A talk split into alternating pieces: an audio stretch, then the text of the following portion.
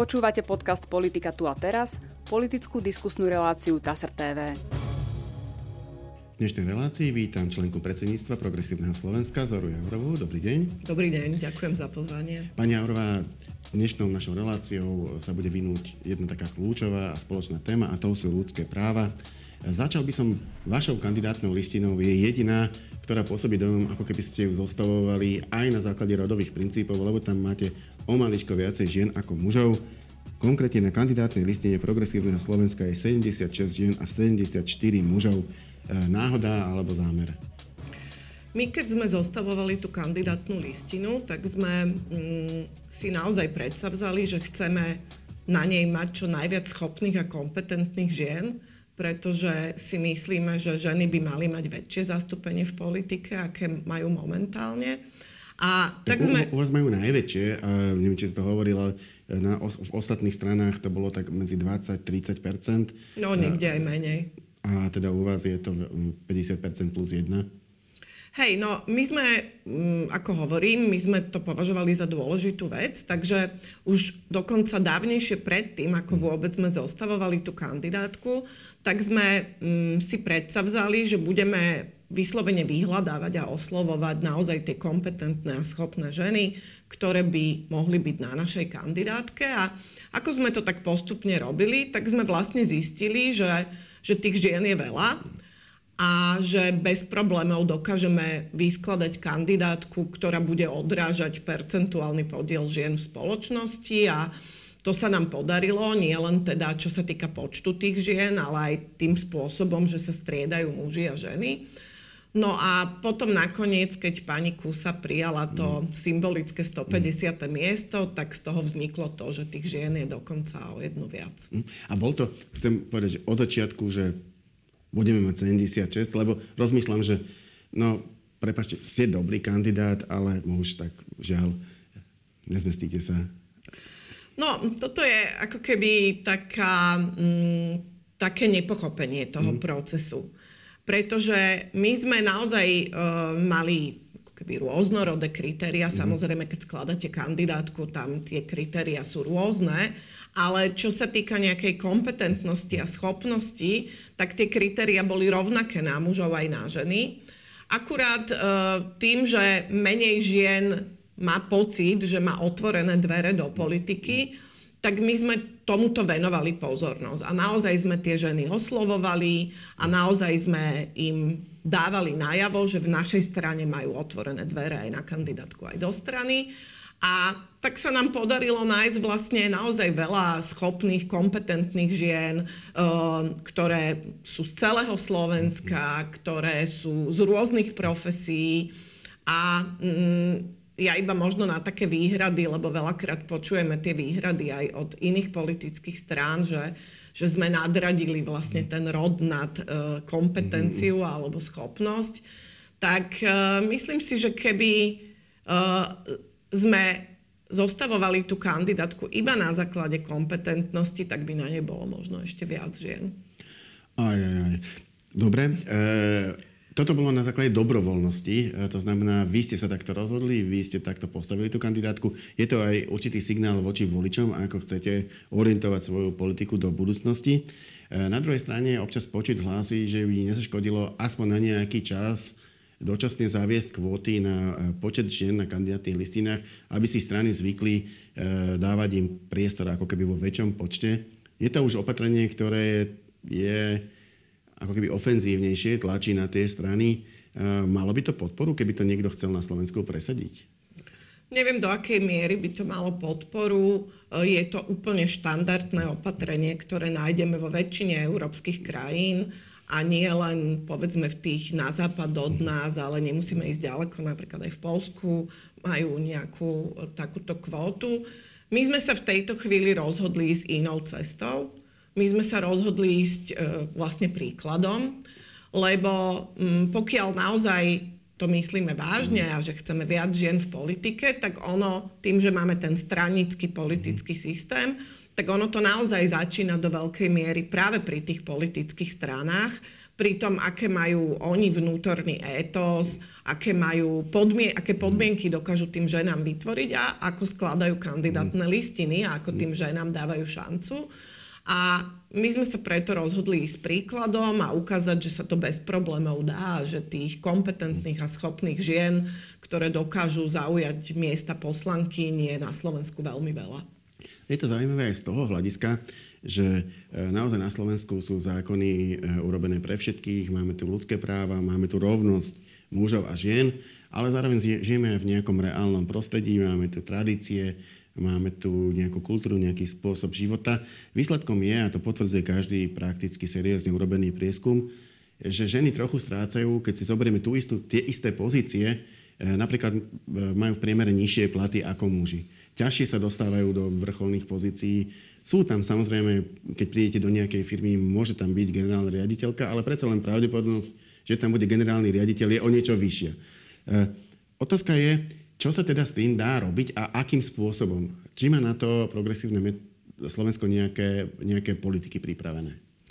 No, mm, tá téma rodovej rovnosti samozrejme ide ďaleko za to, ako sa zostavujú kandidátky alebo alebo za nejakú e, rodovú rovnosť na pracovisku. Je to téma, ktorá zasahuje prakticky do všetkých politík a aj tým našim programom sa tá téma nejako bude niesť. E, my už sme v minulosti dokonca aj predkladali, teda pán poslanec Valášek, taký zákon do parlamentu a budeme to aj ďalej presadzovať, aby sa na, najmä na riadiacich pracovných pozíciách zverejňovali tie platové rozdiely medzi mm-hmm. ženami a mužmi, lebo tam to veľmi dobre e, sa dá vidieť, ale... To sa asi veľmi nedá spraviť pri e, súkromných firmách, často majú aj dohody, že nebudú zverejňovať platy svojich manažerov. Viete, čo je zaujímavé, že pri súkromných firmách je oveľa menší problém s mhm. touto mm-hmm. témou, ako povedzme v nejakej verejnej správe a Uh, moja skúsenosť, aj ja som pracovala aj v globálnom prostredí, vlastne korporátnom, je, že uh, mnohé aj tie veľké korporácie si dnes uvedomujú, že tá diverzita na pracovisku a diverzita aj z hľadiska rodu je niečo, čo je konkurenčnou výhodou pre tie firmy, mhm. pretože my žijeme mm, v čase, kedy základnou ekonomickou hodnotou alebo tým, čo generuje príjmy, je práve e, schopnosť inovácie a inovácia vzniká z diverzity. To znamená, že, že e, my dnes vidíme už aj v medzinárodnom prostredí, že firmy si zavádzajú sami vlastné kvóty alebo že dbajú na to, aby vo vedúcich pozíciách boli ženy. A mm, ono to má samozrejme mm, množstvo iných Eh, implikácií na iné mm. politiky, lebo tie ženy tam budú vtedy, keď budú mať na to vytvorené dobré podmienky. A tie dobré podmienky sú najmä eh, v oblasti zosúladenia pracovného a rodinného života.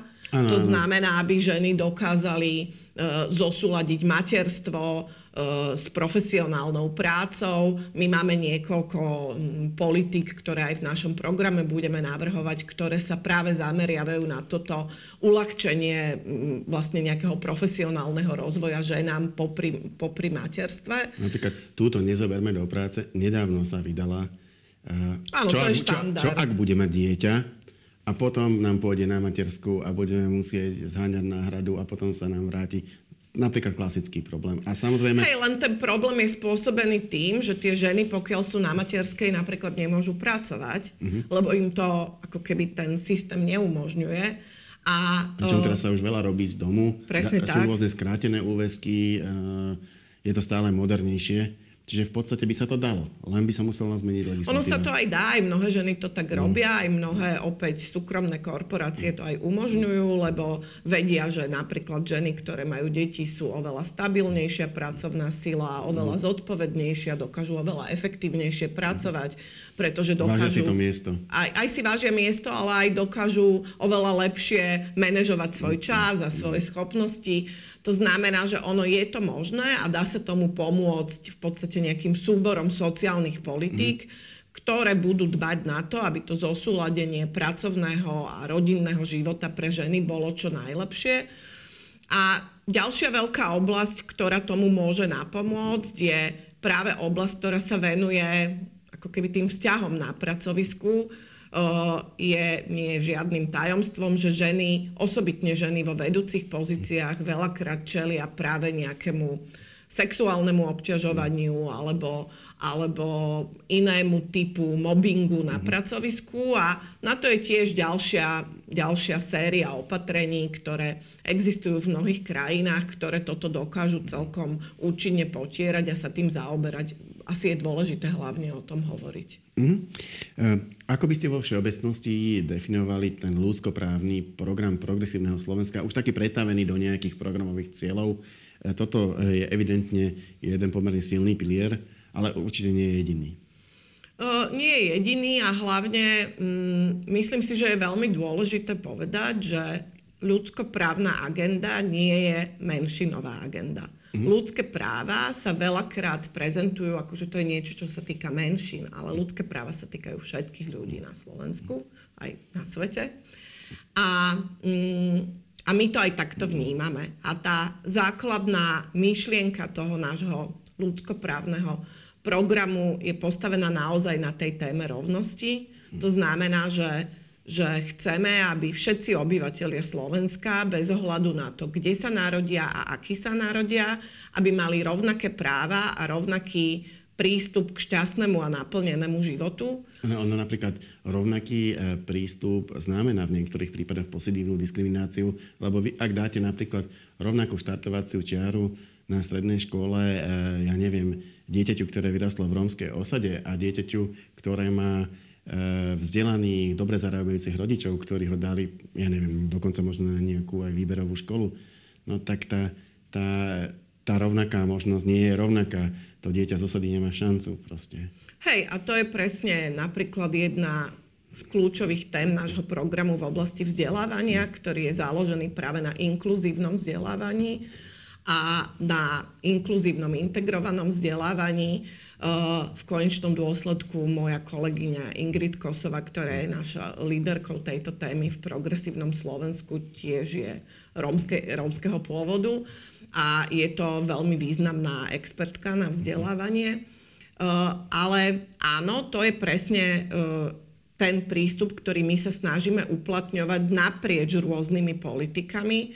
To znamená, že aby tí ľudia mali ako keby rovný prístup k tým verejným statkom. A, aby bol reálne rovný, nie iba... Nie iba presne tak. A formálne. ono veľakrát sa to týka veci, kde by ste možno ani nečakali, že, že aj tam je dôležité mať rovnosť. Napríklad rovnosť e, v prístupu k ekonomickým aktivitám, ro, e, prístup k podnikaniu. Hej?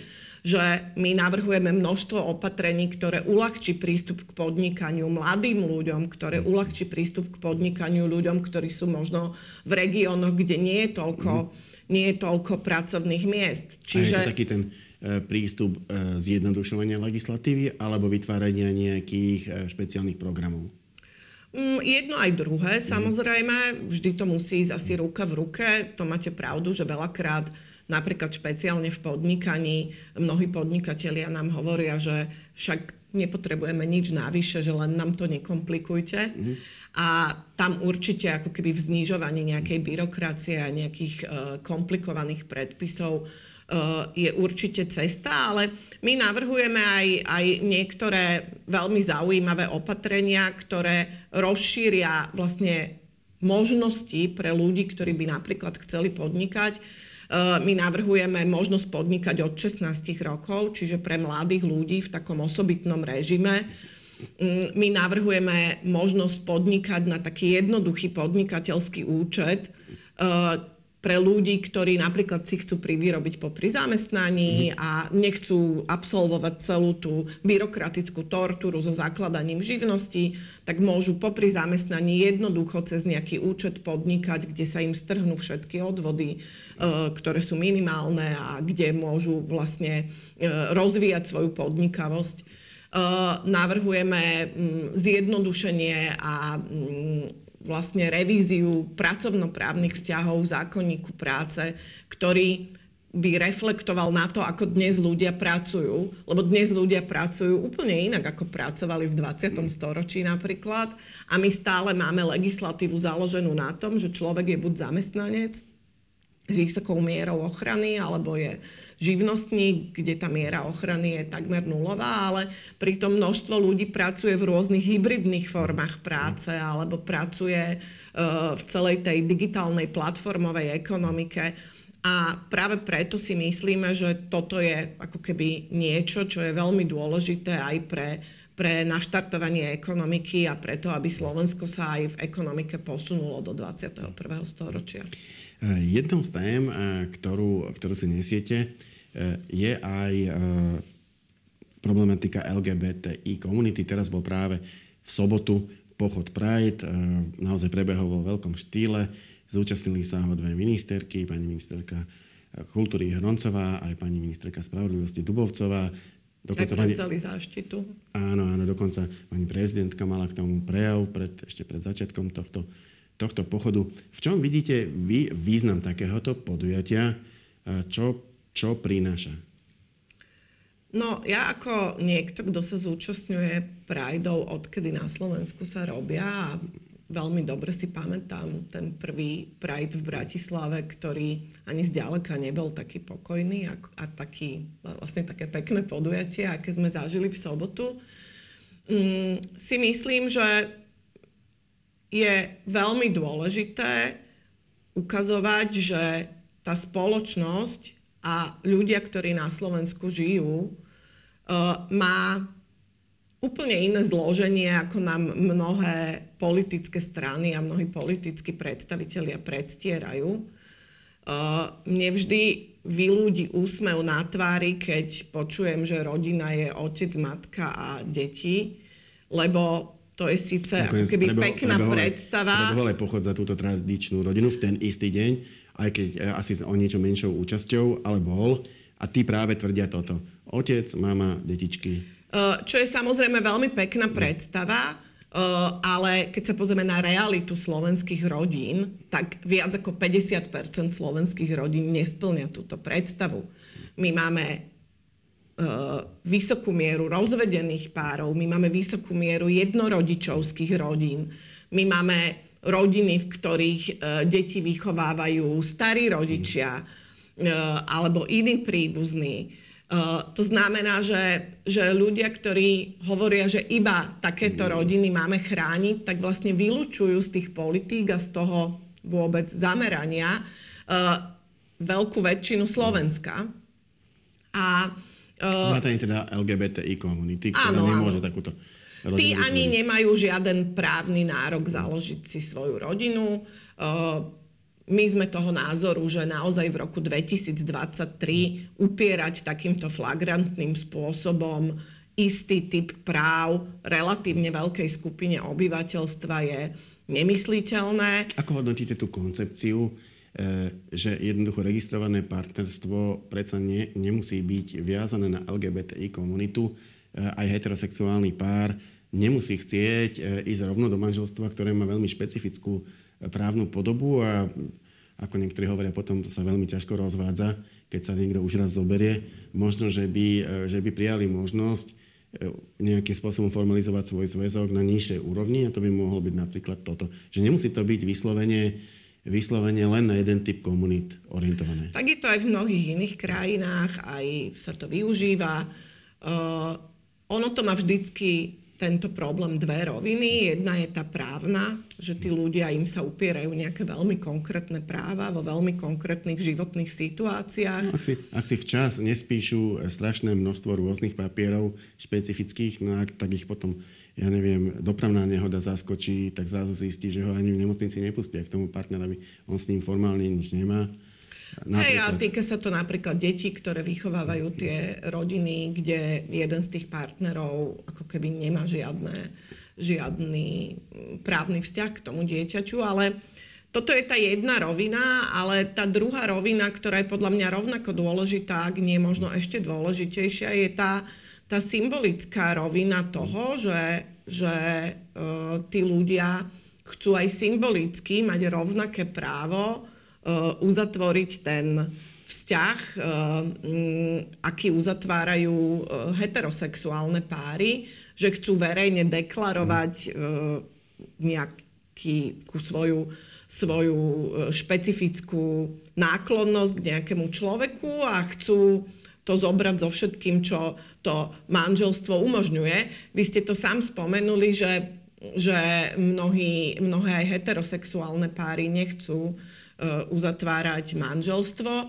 Paradoxom je, že mnohé homosexuálne páry by chceli uzatvárať manželstvo, ale nemôžu.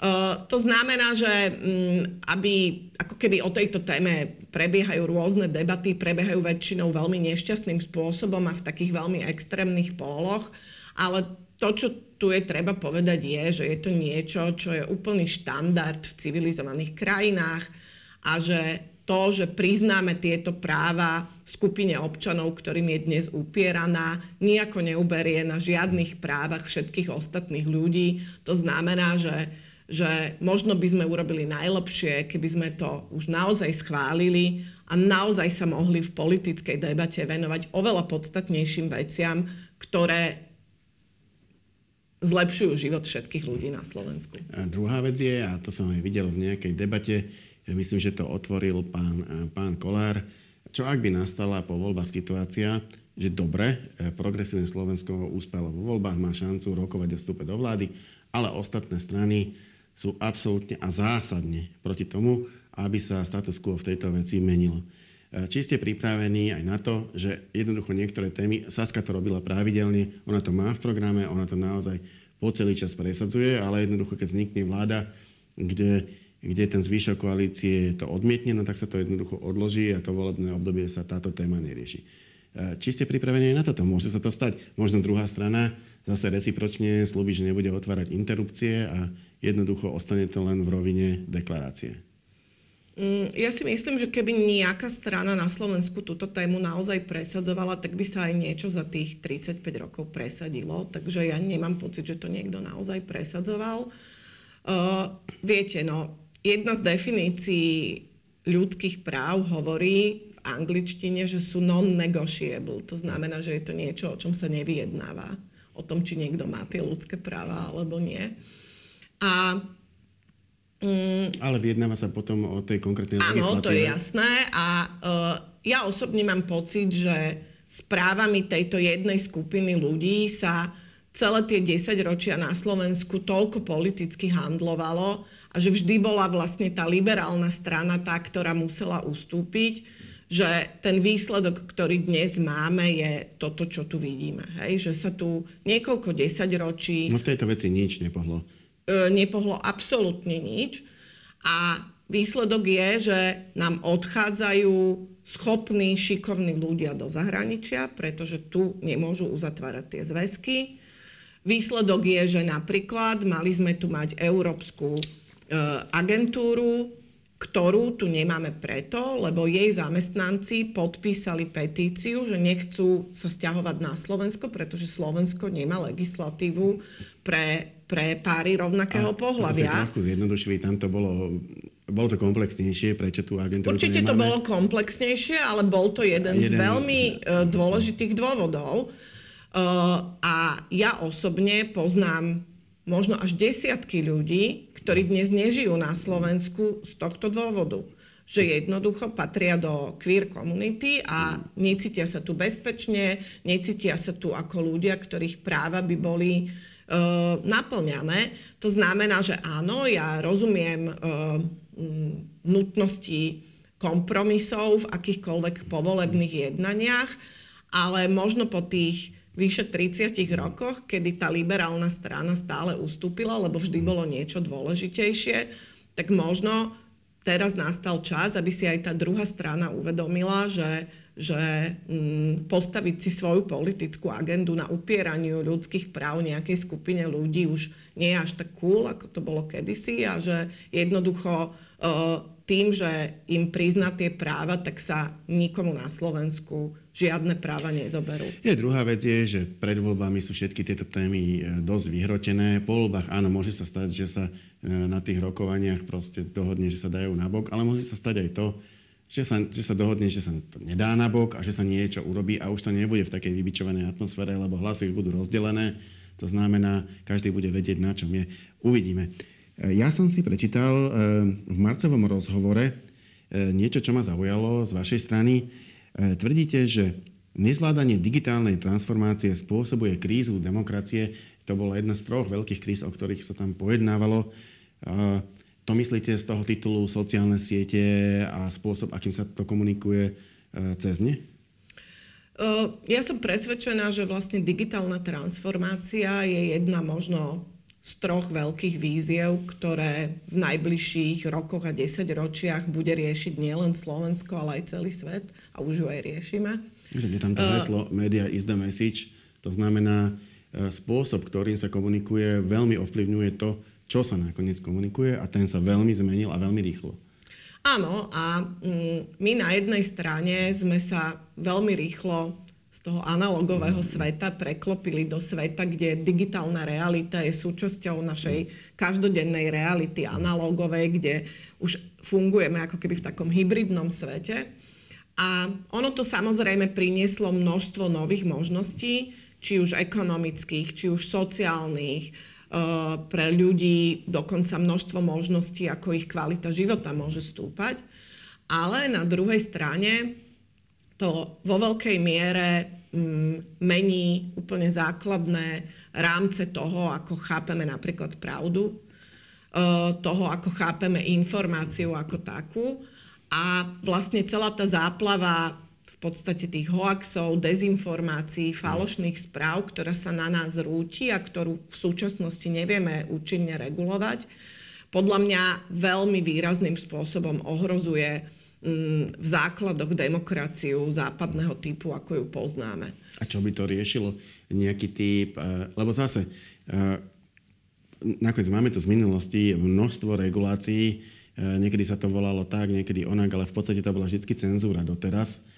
Ak sa, ak sa pozeráme teda do minulosti, ak by sme chceli nejako regulovať tento obsah do budúcnosti, tam je asi veľmi dôležitá práve tá otázka ľudských práv. Nemôže to byť na úkor napríklad práva na informácie, právo šíriť informácie.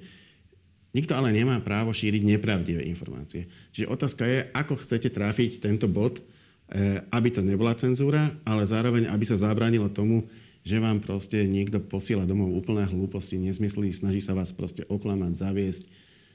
Čo chcete s tým robiť? To je veľmi dobrá otázka. Je to podľa mňa tá otázka za milión, ktorú mm. dnes rieši v podstate celý svet. Keby som na ňu mala mm. úplne presnú odpoveď, tak... Nobelová uh, cena, hej. Áno. Ale myslím si, že my dnes vieme povedať, a bude to aj v našom programe, čo sú tie veci, ktoré tomu môžu napomôcť. Uh, my sme tu dnes v prostredí verejnoprávneho média, verejnoprávnej e, tlačovej agentúry. Ja si osobne myslím, ako niekto, kto sa celý život venuje e, problematike kultúry, médií a tak ďalej, že tá rola napríklad verejnoprávnych médií v digitálnej dobe sa nie že zmenšuje, ale sa násobne zväčšuje. Zvlášť v prípade agentúr, aspoň podľa môjho názoru, Eh, ale aj audiovizuálnych mm. médií. Uh, a že toto je jedna z vecí, ktorá nás čaká a to je vlastne prehodnotiť vôbec tú rolu verejnoprávnych médií uh, a to, akým spôsobom oni môžu práve uh, v tom prostredí nejakého informačného chaosu vytvárať práve tie certifikované a a, ne, a nejakým spôsobom overené informácie, akým spôsobom môžu aj pomôcť ľuďom sa zorientovať vlastne v tom digitálnom priestore, lebo... Lebo ak chcete vlastne, ak chcete sa nejako zorientovať, čo je, čo je informácia, ktorá je hoax, čo je dezinformácia a čo je pravdivá informácia, v prvom rade potrebujete mať odniekiaľ tú pravdivú.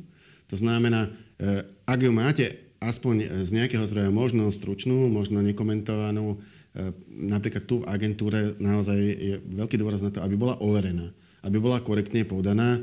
E, veľmi nepracujeme s tým príbehom, ale, ale tú informáciu dáme. To znamená, ten človek ju od nás má k dispozícii a vie, ako to bolo. Tým, to je, myslím, to je určite nie postačujúce na riešenie tohto problému, ale je to niečo, čo je asi nevyhnutné, aby bolo k dispozícii.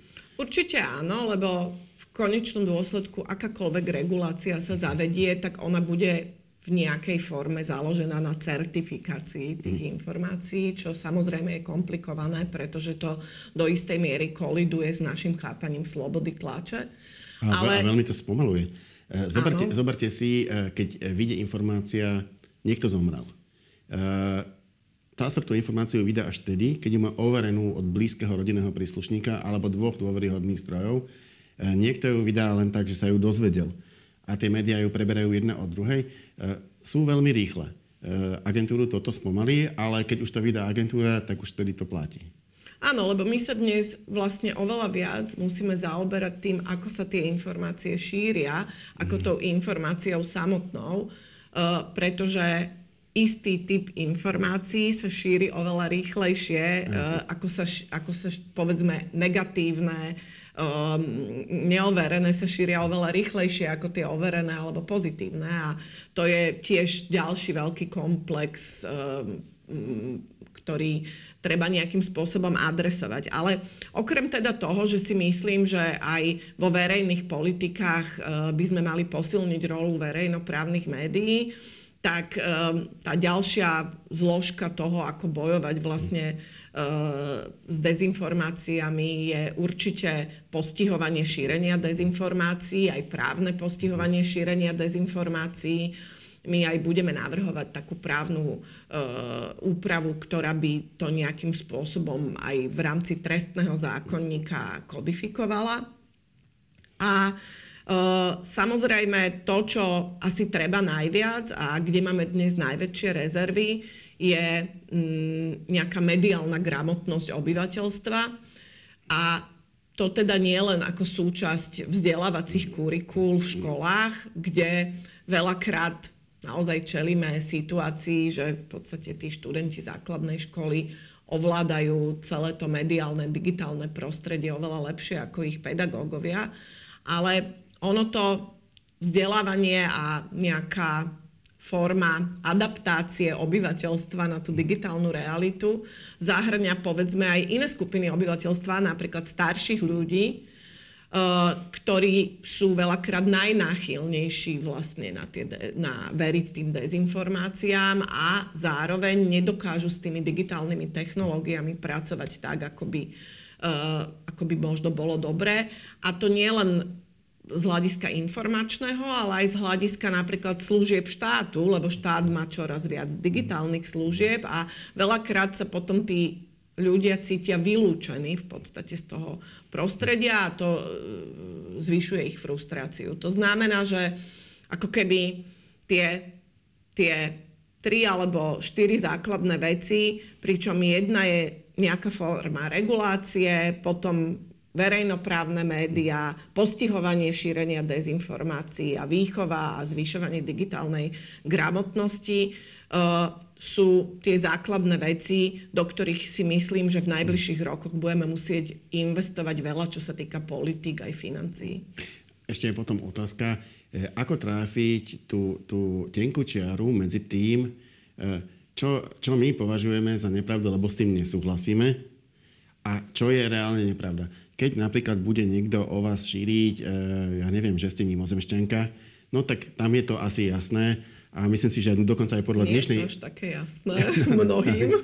ale aj podľa dnešnej legislatívy je ho možné postihnúť za ohováranie. Myslím, že je tam taký trestný čin. E, na druhej strane, ak bude, ja neviem, e, tvrdiť, že nesúhlasí s tým, že, že ja neviem, nesúhlasí s tým, že niekto môže mať homosexuálnu orientáciu a že to je normálne a teraz, e, dobre, vy ste hlboko presvedčená, že to tak nie je, že to nie je pravda, on je hlboko presvedčený o niečom inom. Čo by malo byť už predmetom toho trestného práva a čo je ešte v rámci toho ihriska rôznych názorov? Tak ehm, čo sa týka tej úpravy trestného práva, tam tá, to základné kritérium je naozaj, že je to dezinformácia, ktorá zásadným spôsobom zasahuje veľké skupiny obyvateľstva a spôsobuje im buď újmu, mhm. alebo mm. spôsobuje nejakú alebo e, destabilizáciu inému, inému. spoločnosti a tak ďalej. Čiže mm, tam tie kritériá sú ako keby relatívne závažné. My samozrejme nemôžeme ani nechceme postihovať každú, e, každé nejakú drobnú, aj sa to nedá, ani to nemá zmysel. Nepresnosť napríklad. Presne tak. Tam si myslím, že tam je oveľa dôležitejšie poskytnúť ľuďom nástroje na to, aby si tie informácie vedeli overovať, poskytnúť im jednak vzdelávanie a jednak im poskytnúť ako keby tie, tie kvalitné informácie, kvalitné zdroje a nejakým spôsobom im uľahčiť tú orientáciu v tej hybridnej digitálno-analogovej existencii, v ktorej dnes všetci fungujeme.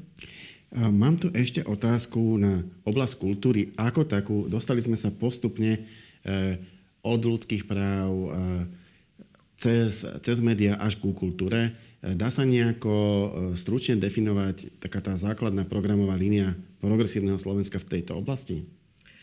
No, ja sa teda celý život venujem práve kultúre, kultúrnym politikám, kreatívnej ekonomike a veciam, ktoré s tým súvisia. A ten hlavný dôvod, prečo ja som išla do politiky, bol práve ten, že mám pocit, že je to oblasť, ktorá vo verejných politikách je jedna z najväčšmi podceňovaných. A mm, kultúra sa u nás za ostatné dekády naozaj vždy chápala ako nejaká uh, drobná, bezvýznamná rezortná politika, ktorá príde nárad vtedy, keď všetko ostatné vyriešime. A mm, ja som teda hlboko presvedčená, že to tak nie je a že v konečnom dôsledku kultúra v tom najširšom slova zmysle je a musí byť súčasťou všetkých politik štátu, pretože je to, je to to, čo určuje to, kto sme a ako sa správame, ako celá spoločnosť funguje. Určite by pomohlo, keby sa to zlepšilo a naozaj vo všetkých sférach spoločnosti, ale strana môže presadzovať len niečo konkrétne. To znamená, eh, ako by ste na to išli, čo by ste sa snažili presadiť? My sa budeme snažiť presadzovať naozaj kultúru ako prierezovú politiku. To znamená, že, že kultúra by mala byť súčasťou všetkých strategických a rozvojových dokumentov a politik Slovenska. Mm-hmm. Uh, a to najmä preto, lebo, lebo mm, my vieme veľmi presne dokumentovať uh, ten vplyv kultúry aj na iné politiky. My, ja som už spomínala tú inovatívnu ekonomiku, ja som presvedčená, že bez kultúry a kreativity my ani nevieme dosiahnuť v 21. storočí konkurencie schopnú a, a inovatívnu e, e, ekonomickú stratégiu Slovenska, že mm, keď sa tu rozprávame o tom, že tá najväčšia výzva najbližších rokov bude práve tá zelená transformácia, tak to je opäť niečo, čo je vo svojej podstate kultúrna zmena, kde celá spoločnosť, e, správanie vlád, správanie korporácií sa musí zmeniť. Mm, a myslím si, že kultúra je niečo, čo tam hrá ako keby kľúčovú rolu. A takto by sa mohla ísť ako keby cez všetky politiky. Uh, myslím si, že Slovensko a mm, ľudia na Slovensku uh, chcú krajinu, na ktorú by mohli byť hrdí Eh, kde, s ktorou sa vedia identifikovať a práve aj táto identita, aj medzinárodná identita Slovenska je opäť len nejaká kultúrna záležitosť a preto podľa mňa je kultúra veľmi dôležitou súčasťou aj zahraničných vzťahov a, a mm, eh, a takže, takže tá základná myšlienka, ktorú my budeme presadzovať, je naozaj takáto prierezovosť kultúry, ale samozrejme ten rezort má aj svoje svoje nejaké inštitucionálne zázemie a ľudí, ktorí v ňom pracujú. A tam tie priority sú naozaj nejaká reforma toho inštitucionálneho zázemia uh, a mm, priblíženie sa vlastne uh, štátom a samozprávami zriadovaných kultúrnych inštitúcií a kultúry, ktorá funguje ako keby v tom nezriadovanom prostredí. Uh, takisto... Ktorý štát je pre vás taký modelový, že tam máte pocit, že to majú dobre zorganizované? Ja si myslím, že takmer všade to majú trocha lepšie zorganizované. Myslíte v Únii, hej? Ako, ako na Slovensku momentálne, respektíve, že vo väčšine európskych mm-hmm. krajín sa kultúre pripisuje ako keby oveľa mm, väčšia dôležitosť. Uh, my aj ja celý život sa snažím si brať tie dobré príklady zo zahraničia, ale nemyslím si, že je jeden model, ktorý mhm. vieme na Slovensku aplikovať. Uh, myslím si, že, že mm, je veľmi dôležité urobiť naozaj tú inštitucionálnu reformu toho, ako fungujú kultúrne inštitúcie, že je zároveň dôležité reformovať financovanie, aby to financovanie bolo viac zdrojové, aby sme dokázali dotiahnuť do kultúry viacej e, finančných prostriedkov. A zároveň si myslím, že, že keď budeme mm, schopní e, rozprávať moderný príbeh tejto krajiny, lebo kultúra v konečnom dôsledku je, je tá, ktorá rozpráva tie príbehy, ktorá rozpráva príbehy o tom, aký sme o tom, čo chceme, o tom, ako sa sami seba vidíme. Keď budeme schopní rozprávať moderný príbeh Slovenska ako modernej krajiny uprostred Európy, ktorá mm, je schopná reagovať na výzvy 21. storočia, ktorá má otázka, budúcnosť. Otázka, či budeme hovoriť pravdu e, o tejto, o tejto krajine. Neviem, či sme až takí moderní, totiž to ma napadlo. Viete čo, ja si myslím, že, že uh, my sme krajina, ktorá ktorá v roku 1991 neexistovala. Hej? My sme krajina, ktorá, sme mladá krajina. ktorá existuje pár desiatok rokov a za tých pár desiatok rokov má za sebou napriek všetkému a napriek tomu subjektívnemu vnímaniu mnohých ľudí veľmi úspešný príbeh veľmi rapidnej modernizácie. Problém je, že my ako keby tento príbeh nechceme o sebe rozprávať, a vždy, keď vidíte nejaké prezentácie Slovenska v zahraničí, tak my rozprávame o sebe taký nejaký ten bukolický, rurálny príbeh tých pastierov a tých ovečiek, Brinza. ktorý už dávno nie je pravdivý. On nezodpoveda tej realite, ktorú vidíte na uliciach. A mm, ono no, veľa... O, ovcu som videl už veľmi dávno. Napríklad. tak asi nežijete niekde mm. Mm, e, na Kisuciach, mm. ale ale mm, naozaj si myslím, že my vieme o sebe rozprávať pravdivý príbeh uh, uh, modernej európskej krajiny a my ho samozrejme nielen musíme rozprávať, my ho aj musíme vytvárať. A preto aj celý náš program je o budúcnosti, o tom, ako si tú budúcnosť predstavujeme a o tom, ako ju môžeme aj zrealizovať. Ďakujem pekne. To bola posledná otázka, posledná odpoveď našej dnešnej debaty. Ja sa účastne ďakujem Zore Javrovej. Ďakujem veľmi pekne za pozvanie. A my sa v našej relácii stretneme opäť na budúce. Dovidenia.